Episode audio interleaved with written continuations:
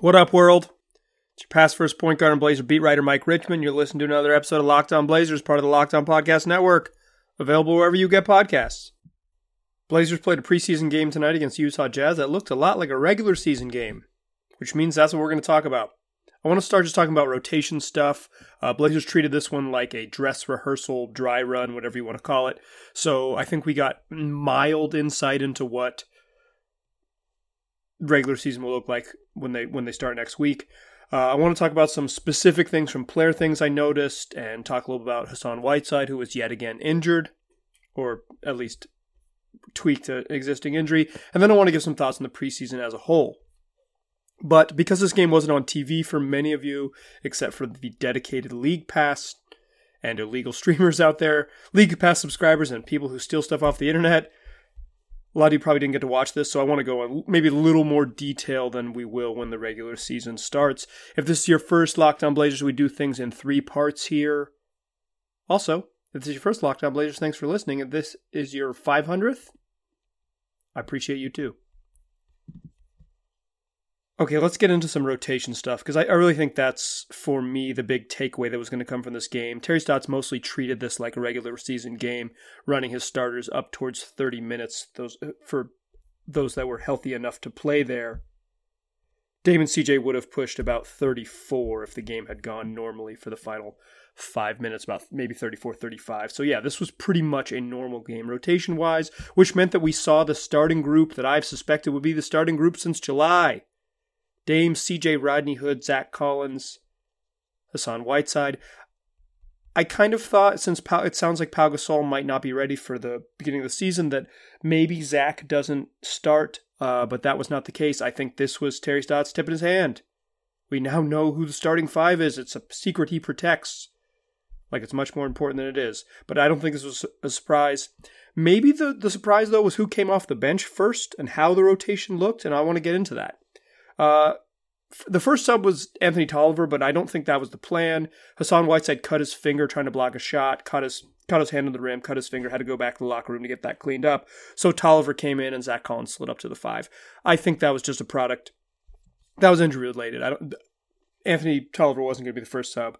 Uh, the guy who was the who I presumed to be the first sub was Kent Bazemore. He came off the bench next, but I thought he was going to come in for CJ McCollum. I'll get into more of this soon. He came in for Rodney Hood, which was a little surprising for me. I thought CJ McCollum would likely be the first sub so Terry Stotts can get him back in, but that's not how it worked out. Instead, CJ came off a little bit later when Skal Labissiere and Mario Hezonja came in, and then you got Dame plus a bench unit to close out the quarter. Dame played the entire first quarter, something I think he's done fairly regularly last season but in the past, when they would stagger Dame and CJ and bring CJ back to run with the second unit, Dame would come out maybe with about, about the 10 minute mark. We didn't see that tonight. We also, surprisingly, didn't see Anthony Simons until the second quarter started. I thought that was a little bit of surprise. I want to talk a little bit more about that in the second second segment here, but uh, yeah, no no Ant until the second quarter. But when he was on the court, the Blazers went small-ish. Mario Hezonja playing power forward next to Skal Labissiere, and that unit got absolutely cooked. Um, they gave up a 16 6 run in four minutes. If you've been listening to other podcasts, I, I wasn't looking at the box score during preseason, but this game was real enough that it made me look at the box score and even take some notes. Getting close to the real thing. Um, in the third quarter, Hassan Whiteside got injured again, which I think kind of uh, yet again maybe skewed what the normal rotation would look like. Uh, this was the big news of the day. Whiteside coming down from a rebound uh, appeared to re-roll that same left ankle that bothered him in training camp and kept him out of about eight days of practice and a preseason game. Uh, he left the game pretty much immediately after that and did not return. Was ruled out pretty quickly by the Blazers training staff. Uh, Dame played the whole third quarter again after these subs, and we went back to a pretty similar sub pattern, except Skal Labissiere was the first guy off the bench, not not Anthony Tolliver. Dame, but Dame played the whole third quarter again, which meant that the Blazers opened the fourth quarter with a mostly bench lineup, bench guys and Rodney Hood. But this time we saw something a little bit more intriguing, especially for a nerd and small ball lover like me. Anthony Tolliver got to play some center. I thought Skal Labissiere sucked in his first shift. Um, he had a couple buckets and an offensive rebound, but I I didn't think he looked good. Sucked might be too strong of a word. I apologize. Uh, I I think he struggled a little bit. I don't think he was very good. And I think Terry Stotts mostly agreed with me because he gave a look at that super small lineup with Anthony Tolliver, who's played some small forward in his career, playing center. You love it. You love to see it. I loved um, Tolliver's probably the only true four on the roster, but he's certainly more five than three at this point in his career. And that group was pretty good. Uh, Blazers really pulled away in the third quarter. Uh, they were really good. Starters were really good uh, during that stretch. But um, but Tolliver was useful in that in the beginning of the fourth quarter, um, small lineup, the Blazers basically made the Jazz give up, made them cry uncle. About six minutes left, Quin Snyder pulled his guys. Terry Stotts followed suit. The Blazers won by double digits, or they would have won by double digits, except for the bench almost blew it. But they didn't. Even if they had blown it, it wouldn't have changed my opinion of what we saw during the first three quarters. That the Blazers played easily their best game of the preseason. Thought they looked as sharp on both ends as they've looked all preseason. I thought playing against a uh, a Jazz team that was playing its guys, playing playing playing this game straight up. I thought this was going to be an interesting test, a good measurement. Um, but uh, this was as sharp as the Blazers had looked, and I think that's important because they looked pretty bad uh, in preseason prior to this. What I want to talk about in the second segment is some specifics. What I saw from specific guys, uh, what Hassan Whiteside's ankle injury might mean, all those things. But I, I gave you the sort of quick overview and rotation stuff. Uh, I think the really big takeaway from the rotation stuff is that Damon CJ didn't didn't stagger. We didn't see CJ come back and play with that second unit like he has in the past. That was surprising to me. That might have been because of uh, the big man injuries kind of shook things up and changed what Stotts wanted to do. But that's the big takeaway. If this was the dress rehearsal, the way the uh, first act played out was somewhat surprising to me. All right, second segment, we'll get into more specifics, though. I don't want to waste it now. But before we get there, though, I want to tell you guys about Indochino. Indochino is the world's largest made to measure menswear brand. Start your style upgrade now with $30 off your total purchase of $399 or more at Indochino.com when entering the code LOCKED ON at checkout.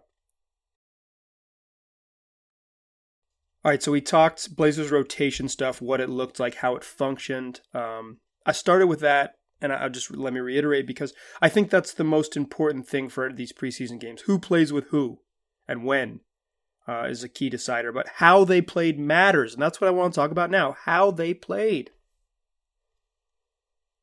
Do you remember in previous podcasts I said I wasn't concerned about Damian Lillard, who hadn't looked great in preseason? Well, yeah, I wasn't concerned because he came out tonight and looked like one of the 10 best players in the league. He was very good and really aggressive, like clearly aggressive, looking for his own offense. Not just pulling up and shooting from deep, kind of classic day moments, but getting to the rim a little bit more, um, beating double teams before they got there and trapped him. You know, teams are going to trap him. He knows it's coming. And I thought in this game he did a good job of just turning the corner and going he looked he looked really good. Looked really good. This was um this was Dame at I don't know peak is the right word, but this was Dame playing at his level. So I wasn't worried about him because I knew this was hiding somewhere and it came out tonight. CJ McCollum for the second straight game looked fantastic on offense. He was so dialed, so sharp. He took a couple threes in that semi transition that were just bottoms, like just as soon as you let it go, yep, that's in. Net net barely moves. CJ's game might not evolve much. Like he kind of is what he is, but what he is is one of the best in one on one scores in the league. I don't know if there's a like this huge step forward he can take in his game, but if he plays at this level consistent consistently, Blazers are going to be really good. He's been awesome on offense the last two nights. Thought Zach Collins was also really, really good tonight. He made all six of his shots, but it wasn't just it wasn't just the perfect box score. I, his shooting numbers um, are less important than sort of what he did. He's he's really done a good job in this preseason finding space in the mid range. uh, something that really wasn't part of his game last year.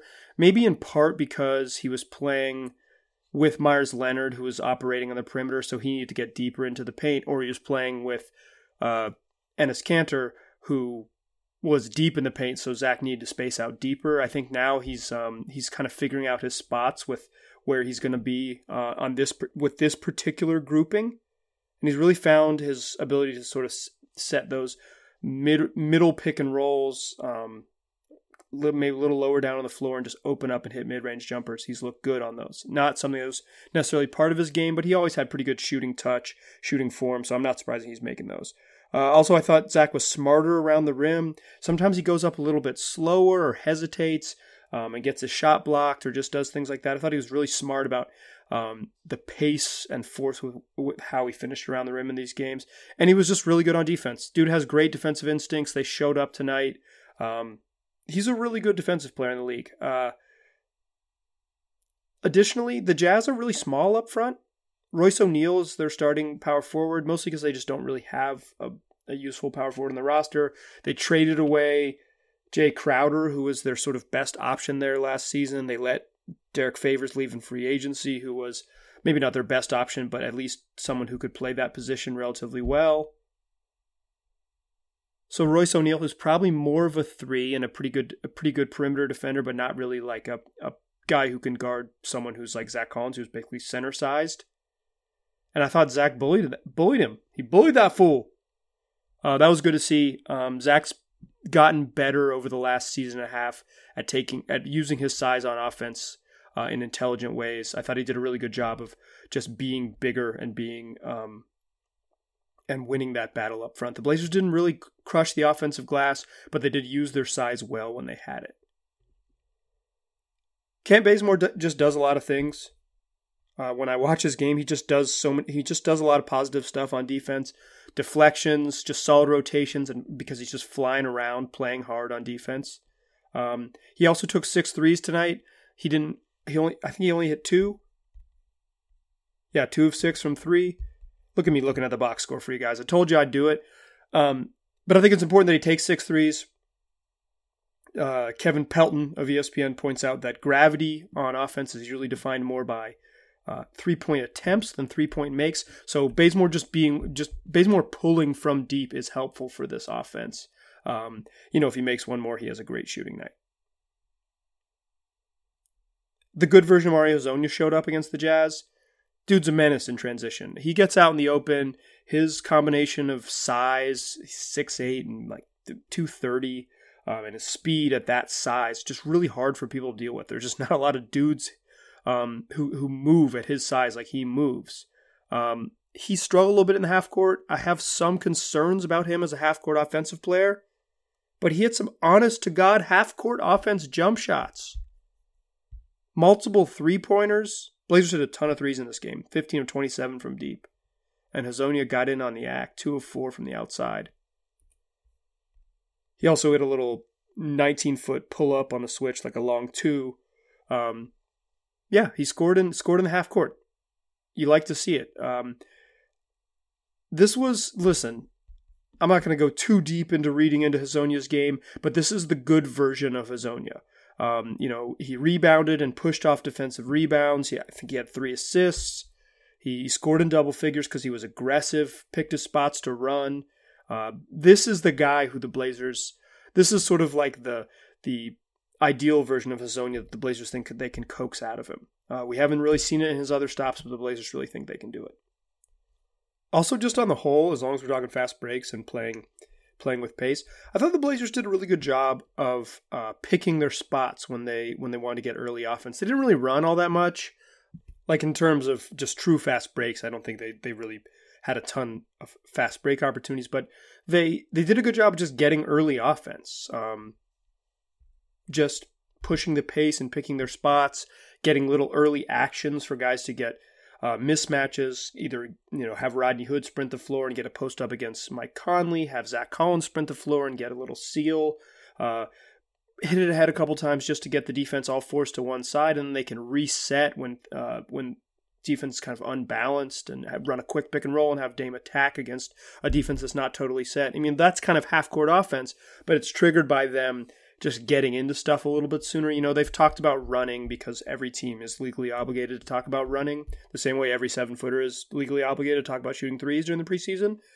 But I think the Blazers kind of put it into they put it into practice a little bit today against the Jazz, and and not in the way that's going to be they're going to become a team that is you know top 10 and fast break points i just don't see that happening not with this crew not with the way they play not with the way damon cj are but uh, attacking early hitting it ahead and letting uh, kent bazemore push hitting it ahead and let uh, rodney hood probe a little bit. Those little things help the offense and even if you have to get back into the half court I, I, I think the blazers showed some promise there.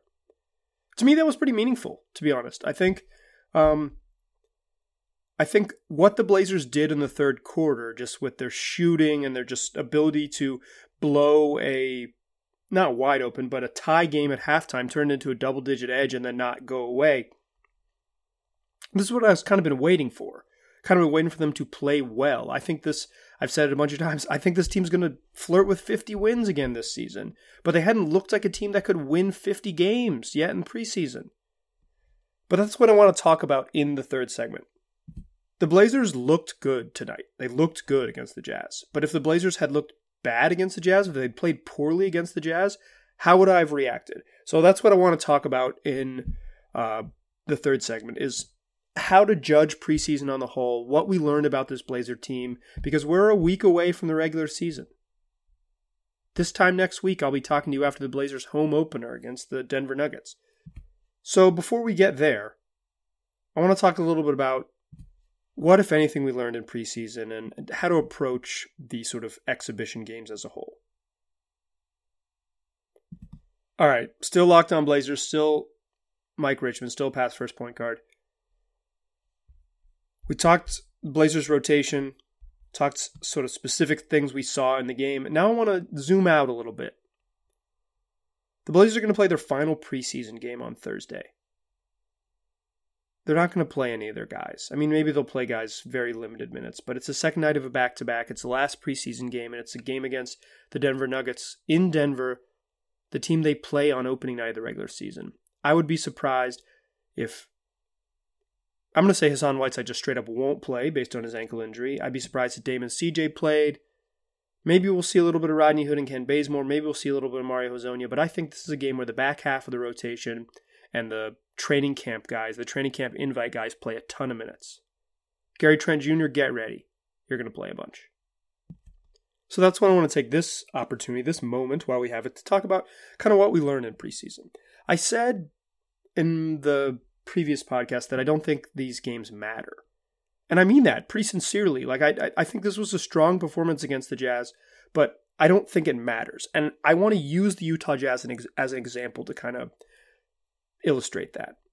The Jazz have been getting shelled in preseason. Their offense has really, really struggled. They've just been hemorrhaging points. Gave up a ton of points to the Kings, gave up a ton of points to the Pelicans. In fact, in their last four preseason games, they've given up 133, 128, 128, and now 126 to the Blazers. This is one of the elite defensive teams in the NBA last year. The reigning defensive player of the year and Rudy Gobert manning their front line. And they don't look very good. But here's why I say preseason doesn't matter. Because if you were a Utah Jazz fan and you said, this team can win the West, or this team can make the Western Conference Finals, I don't think the way they've played in these few games would totally knock you off that belief. In fact, I think you should, if you thought 10 days ago that the Jazz could make the Western Conference Finals. You're not going to find me in that boat, y'all. Sorry, I don't work for ESPN. But if you were one of those people, sorry to hate ESPN, the Jazz are just the darling. I'm making fun of them. I think they're going to be really good. But to my larger point, if you thought the Jazz were going to be really good 10 days ago, the way they've played in these exhibition games that don't really matter shouldn't sway you. What you should do is be able to recognize the actual problems. They're a little small on the front line. They maybe took a step back defensively with their second unit. They're maybe not as good defensively there as they were before. They don't have, um, they just don't have as many minutes when they're big. And bigger teams, gen- generally speaking, defend the rim better, play defense better. They have fewer minutes when they're big. They have maybe some defensive shortcomings they didn't have a year before, last season, right? With a new group, they're a little bit worse on defense. But if you thought this team was going to be really good, you probably still think they're going to be really good. But here's the caveat. Okay, they had this obvious struggle in preseason. So you can't bury them. And I feel the same way about the Blazers. If they had lost this game, if they were the team that looked like the Jazz, oh, their offense isn't clicking, oh, they're not, they haven't been really strong on defense, oh, the second unit does, isn't doing this and that, oh, Mario Hezonja can't shoot. I would have brushed it off the same way I brushed it off with the Jazz. If you thought the Blazers, if you're one of those people who thinks the Blazers can win the NBA championship, I've heard you people talking about it, I've heard the team talking about it. If 10 days ago you thought the Blazers could win the championship, nothing in this preseason, good or bad, should have swayed you from that belief. We just don't, we just haven't seen enough. But you can start to recognize where their issues are. And I think number one, their issue is just depth along the front line. You know, uh, Hassan Whiteside going out again tonight kind of uh, illustrated that. Skal Labissiere playing center, you know, first guy off the bench in the second half. Anthony Tolliver playing center. This uh, funky small ball lineup, which puts you know five guys on the perimeter. They're all of a sudden mixing and matching to kind of just get a get a center on the floor and get Zach Collins some rest. And a second unit that hasn't looked fantastic. Now, the Blazers' strengths have been obvious too, but you kind of knew those strengths 10 days ago. You've been able maybe to identify some weaknesses you didn't know, but generally speaking, preseason didn't tell you very much. It didn't inform you very much. It maybe gave you a hint of what to look for. The Jazz are weak on defense, they could use a power forward. The Blazers have limited depth along the front line, and they really need Hassan Whiteside to stay healthy if they're going to compete.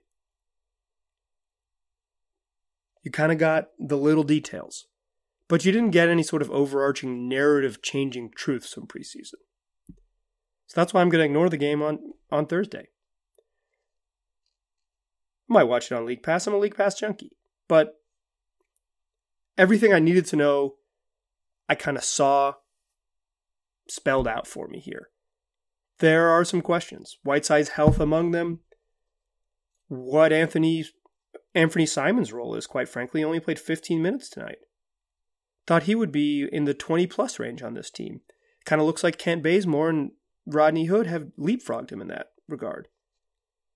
If I thought Mario Hezonja and Anthony Tolliver were going to be battling for that final rotation spot heading into preseason, what I've learned in preseason is both those dudes are going to play, and Terry Stotts is going to go ten deep.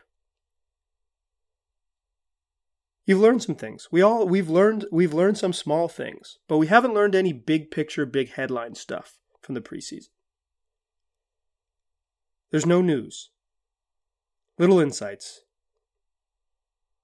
But nothing big. The big stuff comes next week when the Blazers play a real game against a very good Nuggets team. I'll have podcasts leading up to that one. But do me a favor tell your friends about Locked On Blazers. Tell them they can find this podcast wherever they already get them Google, Apple, Stitcher, Spotify. Appreciate you guys listening. Talk to you soon.